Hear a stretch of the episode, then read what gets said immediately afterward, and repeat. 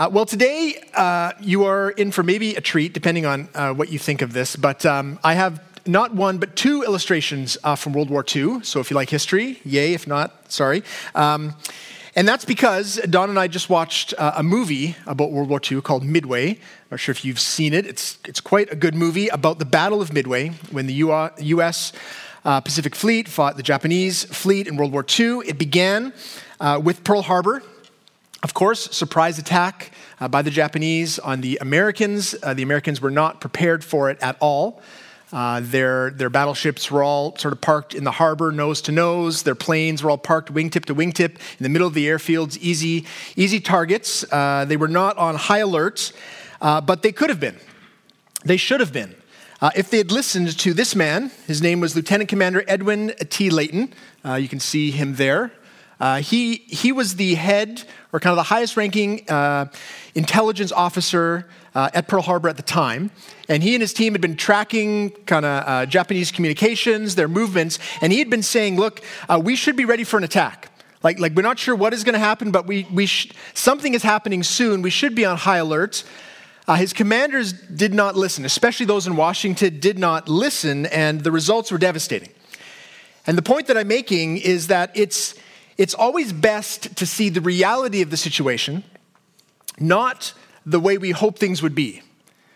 Uh, this is true clearly in war, uh, where the you know the, the signs are pointing to something coming. We, we should pay heed to that. Same thing uh, in our personal life.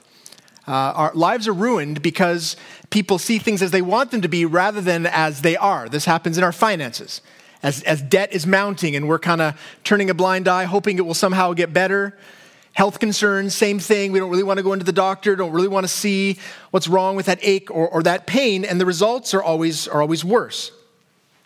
I bring this up because this really is what Jesus is going to speak to us about today in this passage. Not a long passage, but he's going to speak to us about the importance of seeing the reality of a situation. See, the disciples whom he's been talking to over the last little while, we've been, we've been looking at, they, they've seen amazing things. I mean, by this point in the ministry of Jesus, they've seen so many miracles, so many healings. Um, they're expecting that Jesus is going to conquer the Romans, bring peace, bring the, the kingdom of God into earth right now. And Jesus is going to bring peace, but what we're going to see here today is that he's also going to be bringing judgment. And he's also going to bring division. And that as his disciples, they needed to be ready for that. And we also today need to be ready for that. So that's where we're going. And I'm going to begin by reading uh, the entire text, which is, again, not that long, and then we're going to look at three realities uh, of Jesus coming to earth the first time, his first coming. So uh, we're going to begin in verse 49 of chapter 12. Uh, it'll be on the screen. If you don't have your Bibles with you, you can read along or listen. Here's God's word to us today Jesus says, I came to cast fire on the earth, and would that it were already kindled. I have a baptism to be baptized with, and how great is my distress until it is accomplished. Do you think that I have come to give peace on earth? No, I tell you, but rather division. For from now on, in one house there will be five divided three against two, and two against three. They will be divided father against son, and son against father, mother against daughter, and daughter against mother, mother in law against her daughter in law, and daughter in law against her mother in law. That's the text for us this morning. Now, the three things that we're going to point out here, I'm just going to give you three words so that it will be easy to remember and they kind of really get to the focal point of what Jesus is saying. So, the three realities of the coming of Jesus three things fire, suffering, and division. Fire, suffering, division. And we're going to begin with fire. And uh, I want to look at, obviously to verse 49, the first verse, where he says, I came to cast fire on the earth and would that it were already kindled. So Jesus is not speaking here about literal fire. Um, that is to come. In the first coming, what he's speaking about here is figuratively, he's figuratively speaking, fiery trials, that, that, that sort of thing. Uh, but eventually, with the second coming, there will in fact be fire upon the earth.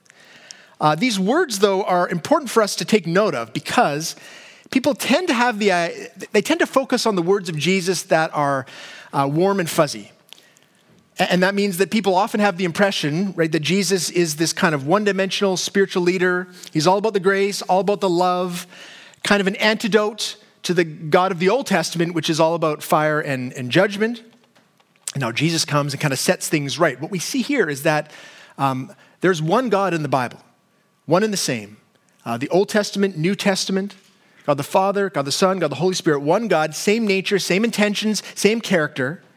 And so, Jesus, as he comes here the first time, he is all about the love. Of course, he's here about grace. He's here to bring mercy for those of us in our sin, but it's not a superficial head in the sand kind of love.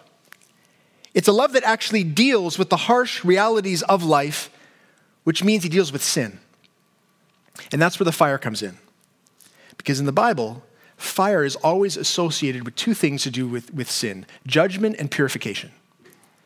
Judgment and purification. We, we see this all over the place. A couple of quick examples. Um, judgment is, is, of course, punishing sin. Uh, the, the story of what happened to the city of Sodom in the Old Testament is the most kind of obvious literal example. Here's a wicked city, totally turned their backs on God, want nothing to do with God, going their own way, violent towards each other. And the response from God is judgment, justice. That fire literally comes from the sky, wipes out the city. We are told in Hebrews 12 29 this about God Our God is a consuming fire. He's a consuming fire because he is holy and pure and perfect. And whenever sin, impurity, evil, wickedness comes into his presence, it is just incinerated. That's, that's the idea of God's judgment. It is the right response. It's in his very nature to judge sin. The other aspect of fire, though, that we see in the Bible is purification. Purification is, um, well, here's Malachi 3 2. Speaking about the coming Messiah, says simply, For he is like a refiner's fire a refiner's fire is a fire where you take gold or silver or precious metal and it heats up. There's fire there, but it's for the purpose of, of burning out all the impurities. We know this metaphor, I think.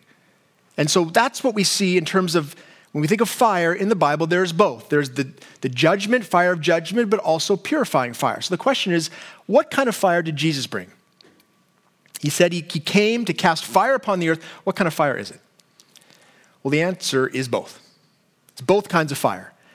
And we see this in particular when John the Baptist uh, introduces Jesus. People are seeing John the Baptist. He's a prophet. They can clearly see he's from God. They're like, Are you the Christ? Are you the Messiah? And um, here's his answer. This is in Luke 3 16, 17. John answered them all, saying, I baptize you with water, but he, Jesus, who is mightier than I, is coming. The strap of whose sandals I am not worthy to untie. He will baptize you with the Holy Spirit, there's purification, and fire, there's judgment. His winnowing fork is in his hand to clear his threshing floor, to gather the wheat into his barn, but the chaff he will burn with unquenchable fire. So you see there that both of those things are part of why Jesus came. That he does have the winnowing fork. The idea there is there's wheat, right? You thresh it, the good wheat you put in the barn, but the rest you burn. It's worthless. There's judgment there, but there's also purity. Now, you might be thinking to yourself, look, I, I thought that the first time Jesus came, it was all about the grace. Isn't that what the cross is all about? He came to uh, bring help and mercy to people in their sin, and then the second time it's going to be all about the judgment. So, what? I never really noticed this. What, what, am, how am I, what am I to make of this? Well, listen, grace and mercy was definitely the main point of why Jesus came. I mean, that's the whole thing about the cross, that he would bring mercy to sinners. But what we need to understand is that when it comes to grace and salvation, it's always one side of a coin. And the other side is judgment, because there's only two answers to sin either the grace of God or the judgment of God. And so the deciding factor between which of these you experience is, is your very nature. Just like the deciding factor of what fire does depends on the nature of the thing being burned. If you're straw, you're going to be burned up. If you're gold, you're going to be purified. So if you're someone who has faith, when the fiery trials of life come, it is not God wanting to judge you. If you have faith, you, you endure through the fire and you are purified. There may, be, there may be some here. It happens all the time in our lives that there are fiery trials. We're told not to be surprised by fiery trials. And the purpose of those trials is not to punish us in our sin, not to show God's displeasure, but, but to grow us in our faith. If you're feeling like God has got it out for you, if you're feeling you're a person of faith, like God is just trying to torment you, that's, that's not correct. God's intention towards those who are his people is to purify us, to bring circumstances, to, to raise the heat so that we get to a point where we can understand our sin more clearly, turn away from it, embrace him more fully. It's a blessing of God, it's the grace of God. But to people without faith, all of that heat, all, all of that fire in their lives, it's, it's a precursor to the coming judgment against sin. In this moment, thankfully, it's not here yet. If you're here this morning and you don't yet have faith and you're experiencing real trials in your life, it's not that God is wanting to punish you right now. What He wants to do is get your attention.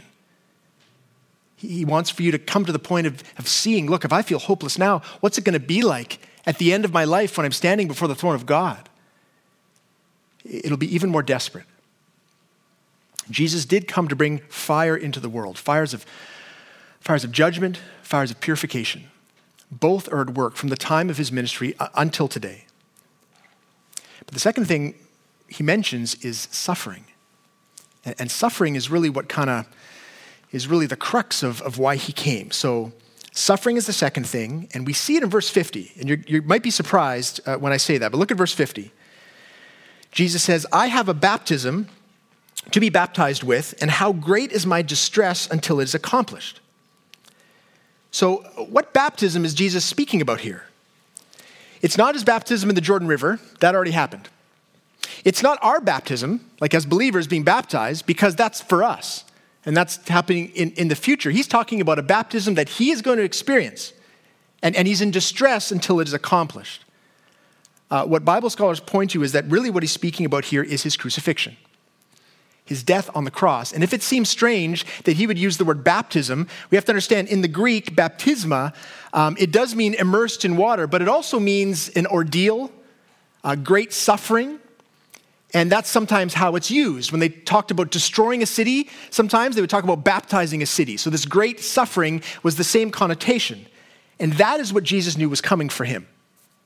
He knew that great suffering was coming at the cross, and that's why he was in such distress. He was anticipating the suffering that he would endure so that we would be saved.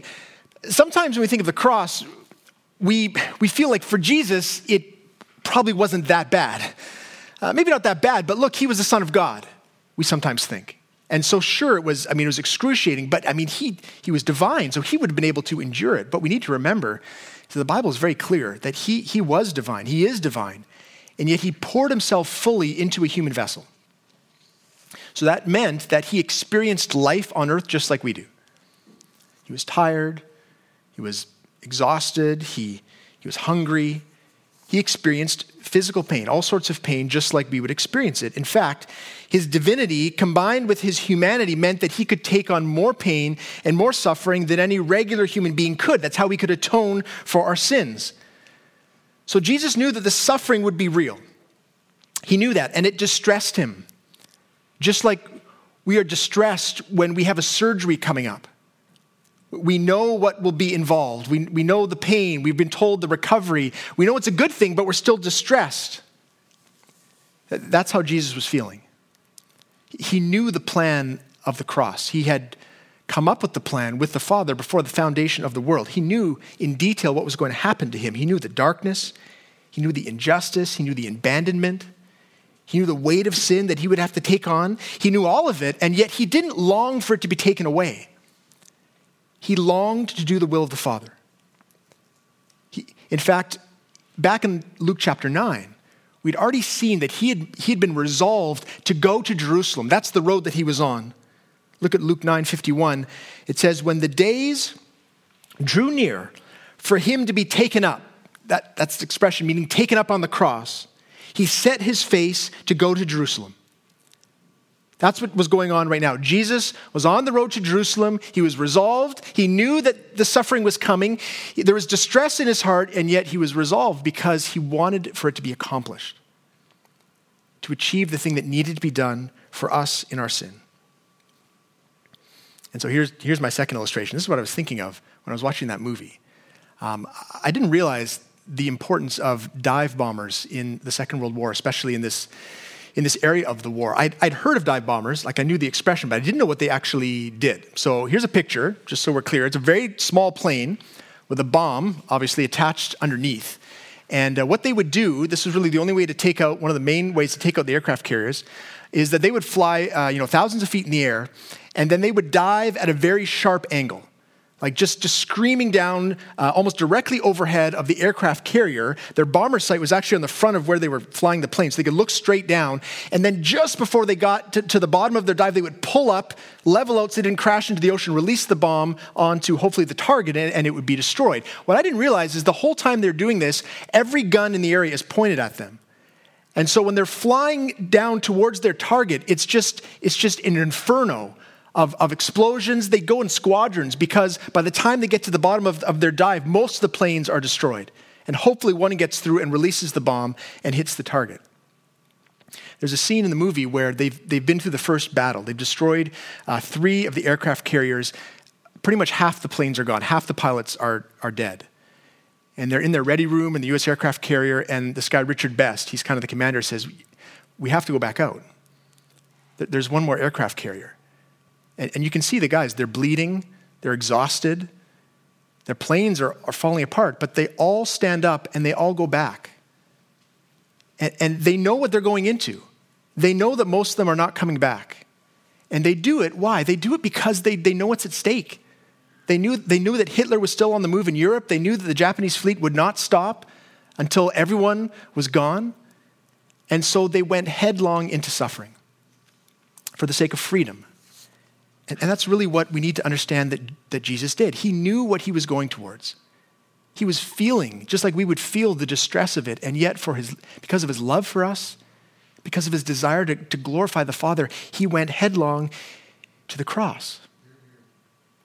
It's a wondrous thing to behold. We, we should be thinking about this more. And I'm so glad that today is, is Communion Sunday, because really that's the whole point of the Lord's table that we would have times when we gather together and we remember what happened on the cross. I mean, the elements themselves are given so that we remember the physicality of it, his body given for us, his blood given for us. Why? So that our sins would be atoned for. What a wonderful thing it is to have a Savior that would do that for us. It should, it should encourage us, it should, it should cause us just to, to worship our Savior. And, and it should cause us to, to live that kind of a life too, right? That we would be willing to go headlong into suffering for the sake of those who are lost, for the sake of those who need help, willing to expend ourselves, again, to honor our Savior. So that's the second thing we see here that Jesus came for fire, he came to be baptized into death for suffering. The third thing, third thing, is division. This one's a bit surprising. Look, look at this verse, verse 51. He says to his disciples, Do you think that I have come to give peace on earth? No, I tell you, but rather division. Now that's surprising uh, because I think if he had given his disciples a chance to answer that question, they all would have said yes. Like, do you think that I came to bring peace to earth? They probably would have been like, is this a trick question? Yes, yes. You're the Messiah, right? So, from the time of Isaiah, we've been told that the Messiah would be the Prince of Peace. And when you were born, the angels proclaimed peace on earth. And Jesus had been talking about peace. Blessed are the, are the peacemakers. So they would have, they would have said, Yeah, you're, you're here to bring peace, aren't you? And part of the answer is, of course, yes. Yes. I mean, because of what Jesus did on the cross, we have a peace that we can never acquire on our own. We have peace with God. Our sin has been taken away. We can step boldly into the throne room of God. We have, we have peace with God Almighty in spite of our sin. We also have an inner peace. We no longer have to be subject to self doubt and condemnation and, and worry and guilt and shame. We, we have an answer to all of that. We are new in Christ. We have immeasurable peace in Christ, but, but we don't yet have peace with all the people around us. And that's what Jesus was speaking about. In fact, Jesus actually brought greater division between the people of the world with his coming. And we see it as soon as his ministry begins. Think of the response from the Jewish community. Think of the immense division. Jesus started preaching, started teaching. Some people said, This is the Messiah. They believed, they started following him, they were amazed. Other people wanted to kill him. Other people said, This guy is a blasphemer, a false prophet, immense division. Think of the response in, in the Empire of Rome. I mean, all through the first 100, 400 years uh, of Christianity in the early church, what do we see? Just speaking the name of Jesus would get you beaten, would get you thrown into prison. Immense division between the, the empire at, at the time. There's also division between all the other religions and Christianity. I mean, Jesus said, I am the way, there's no other way to God. We see even to this day that in many countries of the world, the name of Jesus will bring imprisonment, violence, and death. Division all over the place, all the time, at the name of Jesus. Even in the West, the peaceful West, the name of Jesus causes division. Just try to bring up his name in conversation, at, at the lunch table in class, in any sort of public discourse, the results are always divisive. It, it's, it's never peaceful. I remember one time, just um, this is a number of years ago, I was just wearing a t shirt, a day camp shirt, uh, that had Jesus on the back. And I remember one of my friends, who's not a believer, he said to me, we were going, I don't know, we were going somewhere, and he said, um, I don't know if you should wear that shirt. I said, why? He said, well, it's kind of offensive. And I said, what's offensive about it? And he wasn't sure.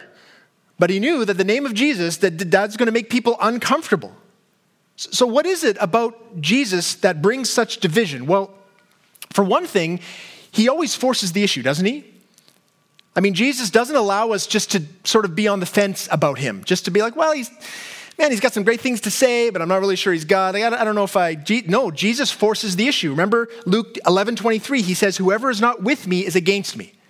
He makes such, such um, um, amazing claims, such stark claims about himself that he actually is God that you can't, you can't kind of be on the fence. You're either one way or the other.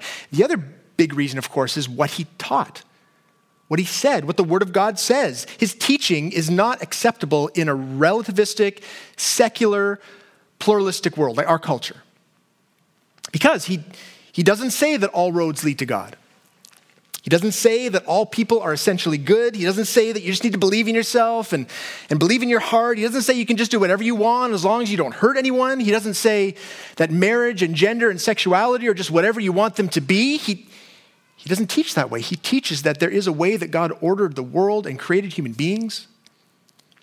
And he demands careful obedience and costly loyalty. So the result is a division between those people who see those glorious truths as true and those who do not. And the heartbreaking part is that these divisions happen not just kind of out there in the world or on Twitter, right? They, they happen in our families. That's, that's what he's saying in verses 52 and 53. There's a, there's a family of five, and they're divided on the issue of Jesus.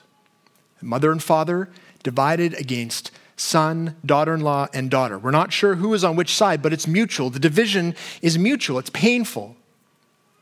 And we know that this is true to this day, that in places in the world, like Iran, like Afghanistan, if you come to faith in Jesus, it means you no longer have an earthly family. In fact, uh, your earthly family may seek to kill you to bring honor back to their family. That's the depth of division that Jesus brings. But listen, Jesus doesn't want to pull families apart.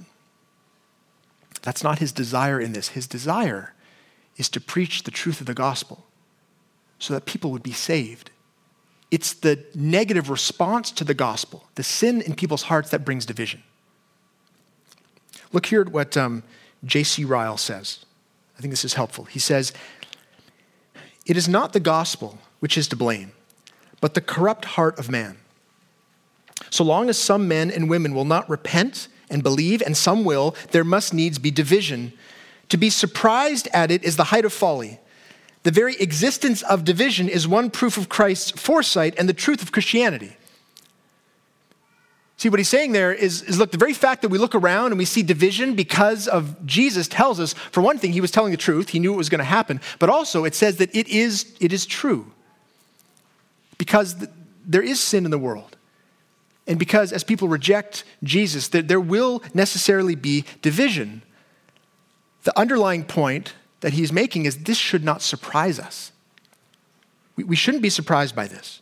In fact, that's, that's, I think, what Jesus is doing here in this text. He doesn't want his disciples, he doesn't want us to be surprised. He, he wants us to understand that all of this division was not just a byproduct, like an unfortunate byproduct of him coming to earth. It was part of it. Would always be part of it. And that we should be ready as his disciples to endure the hardships and heartaches that come from speaking the name of Jesus wherever we go. We should be ready for the divisions that enter our lives when we follow Christ. And I think we need to be asking ourselves are we ready? Because frankly, I'm not sure that we are. I'm not sure that we're really ready for these kinds of divisions as individuals or as the church. And I say that because I think a lot of the time when we come to the point of division, uh, of like proclaiming the name of Jesus, just bringing him up, or whatever it may be, we, we tend to hesitate. We, we find ways around our biblical convictions to kind of keep peace with the people in our life. We, we find ways um, to keep peace so that our friendships and our family relationships and our business relationships can stay intact. I think there are lots of times when we would rather stay united with those who don't believe rather than be divided with Jesus because it's costly and difficult and hard and painful. And I mean, honestly, I struggle with this a lot. Some of you don't mind making people feel uncomfortable. I don't love that, frankly. Some of us are blessed with just the gift of being like, I'm just going to say it and you can think whatever you think. But a lot of us are like, ah, that makes me feel uncomfortable. And, and so it's hard very often when we feel a conviction to actually say something, to actually do something. But here's, here's the thing I'm increasingly convicted of it's not loving to be silent about these things, it's not compassionate. When, when, when biblical truth, when the gospel is at stake, it, it actually does the people around us a disservice if, if we're not loving them enough to speak this kind of truth. So here's an example um, that I came across just to sort of help you to see how this dynamic, how this works. Um, I got this from listening to um, The Briefing with Al Mohler. Uh, it's a podcast. Some of you might know him. He's a Southern Baptist Theological Seminary president, and he's got this daily show where he unpacks the day's news from a Christian point of view. It's really, it's really helpful. So I think last week he was telling the story of how a same sex marriage was first legalized in the United States back in 2012. And what he was pointing out is that uh, up to that point, uh, the American public had voted 35 times not to approve same sex marriage, and then in 2012, four states voted to approve it. And his question was, what changed? What, what was the difference in, in the lead up to those, to those referendums? Well, according to uh, an author named Sasha Eisenberg, uh, who wrote a book on this topic, on the kind of this transition, one of the big changes that he points to was the fact that LGBTQ activists changed their strategy. Instead of simply debating the issue of what would be better for society or the merits or the whatever of, of same sex marriage as a, contrasting traditional marriage, instead of just that, uh, what they did is they began to publicly shame those who were fighting for traditional marriage. And so, one of the examples he gives is um, uh, Doug Manchester was a person who gave money uh, to help sort of get the word out uh, and, and advocate for the traditional biblical view of marriage. He gave $125,000 to the cause. Um, all of this is publicly listed, so they simply went to the hotel that he owns and they began to picket. Activists outside, uh, you know, calling him that he hated everyone, um, you know, telling people not to go to his hotel. They went there for days and weeks and months, even years. They were at this hotel. His business plummeted. They did this uh, to people all over the country. All those people that would give money and that would support the traditional view of marriage, they publicly shamed them. And here is the result. This is from Eisenberg in his book.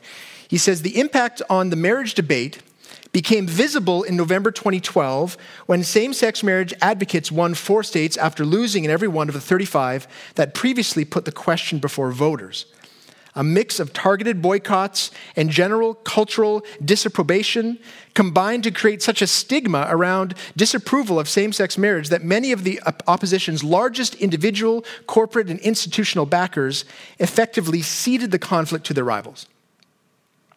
So, what he's saying there is that because of the intensity, because of the divisions that were happening, because of the, the effect, the fallout, those who were uh, trying to advocate for biblical marriage, they just stepped back and said it's too much.